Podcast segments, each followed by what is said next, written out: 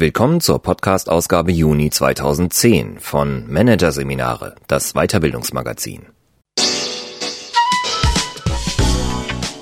Dieser Podcast wird Ihnen präsentiert von Konkurrenzberater.de, systematische und professionelle Wettbewerbsanalyse für den Mittelstand. Der Konkurrenzberater hilft mit neuen Tools und systematischem Training für effektiveres Marketing und mehr Umsatz. Weitere Podcasts aus der aktuellen Ausgabe behandeln die Themen Professional Speaking mit Persönlichkeit aufs Podium und E-Books, das Regal in der Hand. Doch zunächst Lernforschung, schlau durch Schlaf von Silvia Jumpertz. Der Traum vom Lernen im Schlaf galt bis vor kurzem noch als unerfüllbar. Allzu enttäuschend waren die Versuche mit Schlaflerntools ausgefallen, die die unangestrengte Wissensaufnahme während der Nacht versprachen.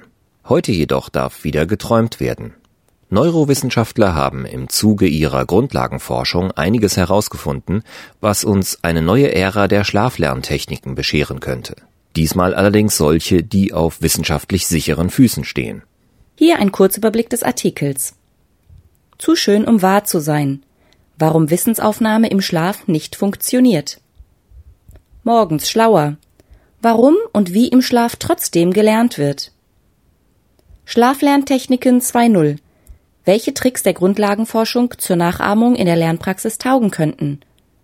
Und Schlafhygiene für mehr Grips. Wie der Schlaf besonders schlau macht. 22.30 Uhr. Sabine Ratz beschließt, dass es für heute genug ist mit dem Lernen. Die Projektmanagerin, die einen Kurs für Wirtschaftsfranzösisch belegt hat, setzt sich jeden Abend nochmal an den Schreibtisch und geht ihr Tagespensum durch. Nun aber ist sie müde. Ratz begibt sich ins Schlafzimmer. Bevor sie sich allerdings in die Federn sinken lässt, programmiert sie noch schnell ihren Hypnopädiomaten, einen kleinen Apparat auf ihrem Nachttisch und stülpt sich eine Haube mit Elektroden übers müde Haupt. Während des ersten Teils der Nacht sendet der Apparat leichte elektrische Impulse durch die Schädeldecke ins Hirn der Frau und sorgt so dafür, dass das, was sie zuvor gelernt hat, gut in ihrem Langzeitgedächtnis verankert wird. Am nächsten Tag stellt Ratz wieder einmal zufrieden fest, der Lernstoff sitzt. Der Hypnopädiomat, denkt sie, war eine gute Investition. Science Fiction? Utopie? Science Fiction? Ja. Utopie? Nein. So etwas wie einen Hypnopädiomaten gibt es natürlich nicht. Doch das Verfahren, die Gedächtnisbildung über Nacht durch leichte elektrische Impulse während des Schlafes zu verstärken, das gibt es tatsächlich. Das nächtliche Gehirntuning hat ein Forscherteam am Lübecker Institut für Neuroendokrinologie um Institutsleiter Professor Dr. Jan Born eingesetzt, um die aktuelle These zu überprüfen, dass der Tiefschlaf für die Gedächtnisbildung von entscheidender Bedeutung ist. In einem Experiment führten die Lübecker Forscher Medizinstudenten, die tagsüber intensiv büffelten, nachts schwache elektrische Impulse zu. Diese Impulse verstärkten die langsamen Hirnstromwellen der Studenten, die ein typisches Charakteristikum des Tiefschlafes sind. Ergebnis des künstlich induzierten Extremtiefschlafes mit Stromzufuhr konnten sich die Studenten nach dem Schlaf besser an Gelerntes erinnern als ohne Stromzufuhr. Zugegeben, das Beispiel entstammt der wissenschaftlichen Grundlagenforschung. Bis Otto Normalverbraucher so etwas wie einen Hypnopädiomaten auf dem heimischen Nachttisch stehen hat, dürfte noch viel Zeit ins Land gehen. Doch ist das Gehirntuning bloß ein besonders aufsehenerregendes Beispiel aus einer Reihe bemerkenswerter Experimente der vergangenen Jahre, mit denen Neurologen den Prozessen der Gedächtnisbildung im Schlaf auf der Spur sind. In ihren Versuchen gelang es ihnen immer wieder, diese Prozesse durch äußere Einwirkung zu beeinflussen. Anwendungen für den Hausgebrauch sind das zwar noch nicht, doch lassen die Erfolge hoffen, dass es solche in Zukunft tatsächlich geben könnte. Dabei war das Thema Schlaflerntechniken, nicht zuletzt unter seriösen Weiterbildnern, bis vor kurzem noch unten durch. Vor Jahren gab es schon einmal einigen Wirbel um Tonbandsysteme, mit denen man sich angeblich nachts Vokabeln beibringen können sollte. Die Wissensaufnahme im Schlaf funktioniert so gut wie die mit dem berühmten Nürnberger Trichter, nämlich überhaupt nicht. Sie müssen das Buch immer noch lesen, bevor Sie es unter das Kopfkissen legen, witzelt denn auch Dr. Jürgen Zuley, Leiter des Schlafmedizinischen Zentrums Regensburg. Nun aber könnte uns eine Ära bevorstehen, in der Schlaflerntechniken ein Revival erleben. Diesmal jedoch solche, die wissenschaftlich auf sicheren Füßen stehen. Und zwar, weil sie nicht etwa da ansetzen, wo es im Schlaf erwiesenermaßen sinnlos ist, also bei der Aufnahme neuen Wissens, sondern da, wo der Schlaf ohnehin von Natur aus seine lernförderliche Wirkung entfaltet, bei der Wissensverarbeitung und Konsolidierung. Versuche, die für die gedächtnisfördernde Wirkung des Schlummers sprechen, gibt es en masse. Besonders bemerkenswert daran ist, Probanden, die sich nach einer Phase des Lernens aufs Ohr legen durften, schneiden bei Tests nicht nur besser ab als Kandidaten, die wach bleiben mussten. Ihre Leistungen sind nach der Schlafphase auch besser als vorher. Auf bloße Erholungseffekte kann das nicht zurückzuführen sein, sagt Schlafforscher Jan Born. Der für seine Arbeiten kürzlich mit dem renommierten Leibniz-Preis ausgezeichnete Wissenschaftler ist vielmehr überzeugt, im Schlaf werden Informationen nicht nur eingeschliffen, sondern aktiv verarbeitet. Gelernte Stoffe werden neu strukturiert und vorhandenen zugeordnet. Stützen konnte Born seine These vom kreativen, schlafenden Hirn im Jahr 2004 mit einem Experiment. Dabei mussten sich Probanden mit einer Problemlöseaufgabe befassen. Sie sollten korrekte Zahlenreihen bilden und erhielten dazu zwei Grundregeln an die Hand. Es gab aber auch noch eine dritte Regel, die im Muster der Zahlenreihen verborgen lag, erklärt Born. Tatsächlich kamen viele Probanden auf die dritte Regel, die half, die Aufgabe schneller zu lösen. Allerdings kam die Idee denen, die zwischendurch schlafen durften, mehr als doppelt so häufig wie denen, die wach bleiben mussten. Das Gehirn der Schläfer hatte offenbar während des Schlafes die verborgene Struktur erkannt. Das zeigt, im Schlaf ist das Gehirn kreativ, so Born. Damit erhält ein altbekannter Rat ganz neues Gewicht, dass es sich nämlich lohnt, vor einer wichtigen Entscheidung erstmal drüber zu schlafen, fährt der Wissenschaftler fort. Das Wachbewusstsein ist zwar weitgehend ausgeschaltet, wenn wir schlafen. Im Oberstübchen aber ist im Offline-Modus mächtig was los. Nach der aktuellen, in der Somnologenzunft viel beachteten These von Jan Born werden neue Informationen, vor allem episodische Ereignisse und Faktenwissen, tagsüber in einem Zwischenspeicher des Gehirns abgespeichert, im sogenannten Hippocampus. Dort landet erstmal viel mehr, als langfristig gebraucht wird. Während des Tiefschlafs sendet dann die Großhirnrinde langsame Hirnstromwellen aus, die dem Zwischenspeicher das Signal geben, mit einer Wiederholung der tagsüber dort abgelegten Informationen zu beginnen, dem sogenannten Replay, und diese selektiv in die Großhirnrinde zu übertragen, sie also quasi ins Langzeitgedächtnis hochzuladen, wie Born es umschreibt.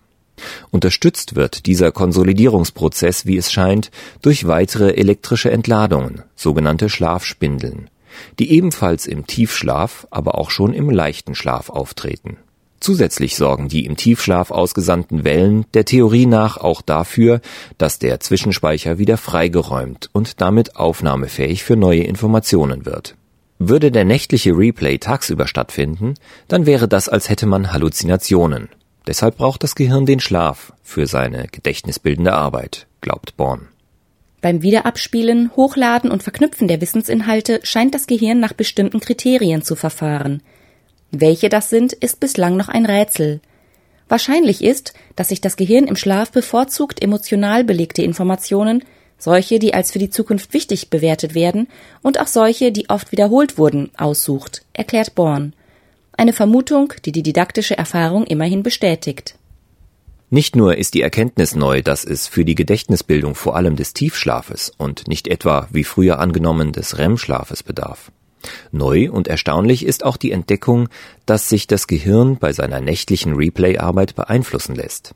2007 etwa verabreichten die Lübecker Schlafforscher gemeinsam mit Wissenschaftlern des Instituts für systemische Neurowissenschaften am Universitätsklinikum Hamburg-Eppendorf Lernenden in einer Versuchsanordnung gezielt kleine Dosen Rosenduft, um ihre Tiefschlaf-Konsolidierungsthese zu prüfen.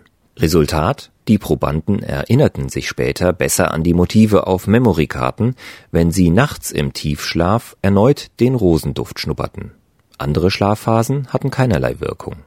Ohne Duft konnten sie sich nach mehreren Durchläufen an etwa 85 Prozent der Bilderpaare erinnern, mit Duft dagegen an 97 Prozent.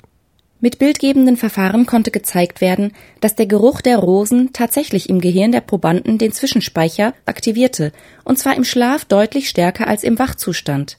Das heißt, der Duft regte das Gehirn offenbar dazu an, sich besonders intensiv mit den damit verknüpften Informationen auseinanderzusetzen. Er unterstützte die Reaktivierung des Lernstoffes. Der Einsatz von Düften könnte demnach grundsätzlich auch im Alltag ein Mittel sein, um Lernprozesse gezielt zu unterstützen, zieht Jan Born eine für Didaktiker interessante Schlussfolgerung. Born kann sich sogar sehr gut vorstellen, dass sich auf der Grundlage dieser Erkenntnisse olfaktorische Hilfsmittel für die Alltagspraxis entwickeln ließen. Geräte zu entwickeln, die einen Geruch in fein bemessenen Dosen und Zeitintervallen während des Lernens am Tage und während des Schlafes in der Nacht abgeben, dürfte eigentlich nicht allzu schwer sein, findet der Wissenschaftler. Angesichts dessen ist es im Grunde verwunderlich, dass bisher noch keiner eine Anstrengung in diese Richtung unternommen hat. Zumal vorhandene Mittel wie Duftlampen, Parfümflakons und ähnliches eher begrenzt wirken. Das Gehirn gewöhnt sich nämlich schnell an den Dauerduft und stumpft gegen ihn ab. Auch Geräusche sind in der Grundlagenforschung bereits zur Unterstützung der Gedächtniskonsolidierung in der Nacht erfolgreich zum Einsatz gebracht worden. US-Wissenschaftler der Northwestern University in Evanston zeigten Probanden im Jahr 2009 Bilder mit 50 unterschiedlichen Motiven, die auf dem Computerbildschirm mit charakteristischen Geräuschen unterlegt waren – etwa ein Knall, wenn eine Explosion zu sehen war, oder ein Miauen, wenn eine Katze abgebildet war. Die Testpersonen sollten sich merken, an welcher Stelle das Bild auf dem Monitor zu sehen war. Das gelang ihnen besser, wenn ihnen nachts das entsprechende Geräusch in der Tiefschlafphase nochmals vorgespielt worden war, als ohne nächtliche Beschallung. Allerdings gibt Schlafforscher Zulei zu bedenken. Für ihre Untersuchung haben die US-Wissenschaftler einen enormen Aufwand betrieben. So haben sie zum Beispiel einen Klangteppich konstruiert, ein Grundrauschen, in dem die Geräusche nicht mehr auffielen. Akustische Schlaflerntools zu entwickeln dürfte daher wohl noch um einiges aufwendiger sein als der Einsatz von Düften. Vor allem aber sei es auch fraglich, ob so ein Verfahren ebenfalls mit komplexeren Geräuschen als einem Knall oder einem Miauen funktionieren würde. Zum Beispiel mit Vokabeln, gibt Zulei zu bedenken. Forscherkollege Jan Born will das gar nicht ausschließen. Es ist zwar nicht erforscht, aber es könnte sein, dass ein erneutes Abspielen von Vokabeln im Schlaf die im Wachzustand gelernten Worte reaktiviert und damit die Konsolidierung im Langzeitgedächtnis stärkt, spekuliert der Schlafforscher. Obwohl die alten Englisch über Nachtkassetten auf diese Weise doch noch eine Wirkung zeitigen könnten? Möglicherweise. Aber auch nur dann, wenn sie einen nicht allzu unruhig schlafen lassen denn das würde den Effekt ins genaue Gegenteil verkehren und den Prozess der Gedächtniskonsolidierung stören, warnt Born. Angesichts des noch recht hypothetischen Nutzens olfaktorischer, akustischer oder gar elektrischer Tools für die Alltagspraxis ist aus den Erkenntnissen der Schlafforscher, die mit ihren Experimenten den Tiefschlaf als die schlau machende Schlafphase schlechthin identifiziert haben, vor allem eines abzuleiten man sollte dafür sorgen, dass man in den Genuss von ausreichend Tiefschlaf gelangt. Dafür kann man einiges tun. Vor allem verstärkt sich der Tiefschlaf, wenn man tagsüber hochkonzentriert arbeitet. Auch sportliche Betätigung vertieft den Schlaf, erklärt Jan Born. Und nimmt damit endgültig allen die Hoffnung, die glauben, sich allein mit einem ausgiebigen Nachtschlaf die Plackerei am Tage ersparen zu können. Man sollte seine Paukerei am Tage allerdings auch zeitlich clever gestalten, um die lernfördernde Wirkung des Schlummers zu verstärken. Born rät, man sollte sich morgens, wenn der Geist in der Regel besonders wach und konzentrationsfähig ist, mit komplexen Aufgabenstellungen beschäftigen, diese jedoch unbedingt abends vor dem Schlafengehen nochmals wiederholen. Wichtig ist auch, wer zu sehr später Stunde schlafen geht, bringt sich um einen großen Teil seines lernförderlichen Tiefschlafs. Die Erklärung in der Nacht durchläuft ein Schläfer mehrfach hintereinander einen circa 90 bis 120-minütigen Zyklus aus aufeinanderfolgenden Leicht-, Tief- und REM-Schlafphasen. Letztere sind die Schlafphasen, die mit wilden neuronalen Entladungen vom Hirnstamm einhergehen und äußerlich zum Beispiel an hektisch hin und her rollenden Augäpfeln des Schläfers zu erkennen sind, dem sogenannten Rapid Eye Movement.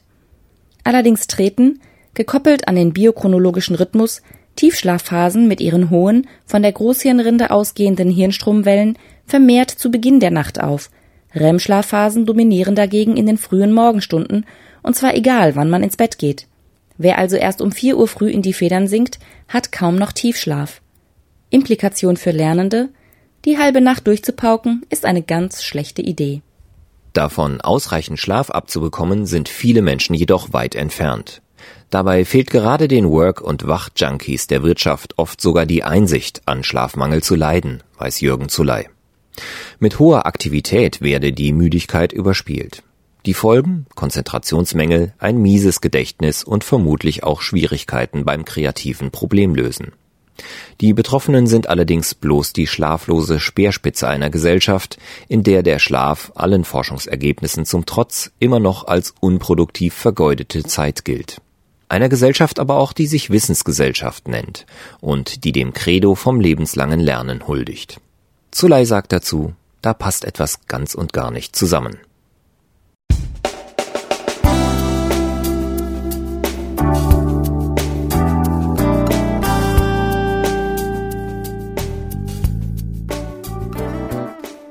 Sie hörten den Artikel Lernforschung, schlau durch Schlaf von Silvia Jumpertz aus der Ausgabe Juni 2010 von Managerseminare, produziert von Voiceletter. Weitere Podcasts aus der aktuellen Ausgabe behandeln die Themen Professional Speaking mit Persönlichkeit aufs Podium und E-Books, das Regal in der Hand. Weitere interessante Inhalte finden Sie auf der Homepage unter managerseminare.de und im Newsblog unter managerseminare.de/blog.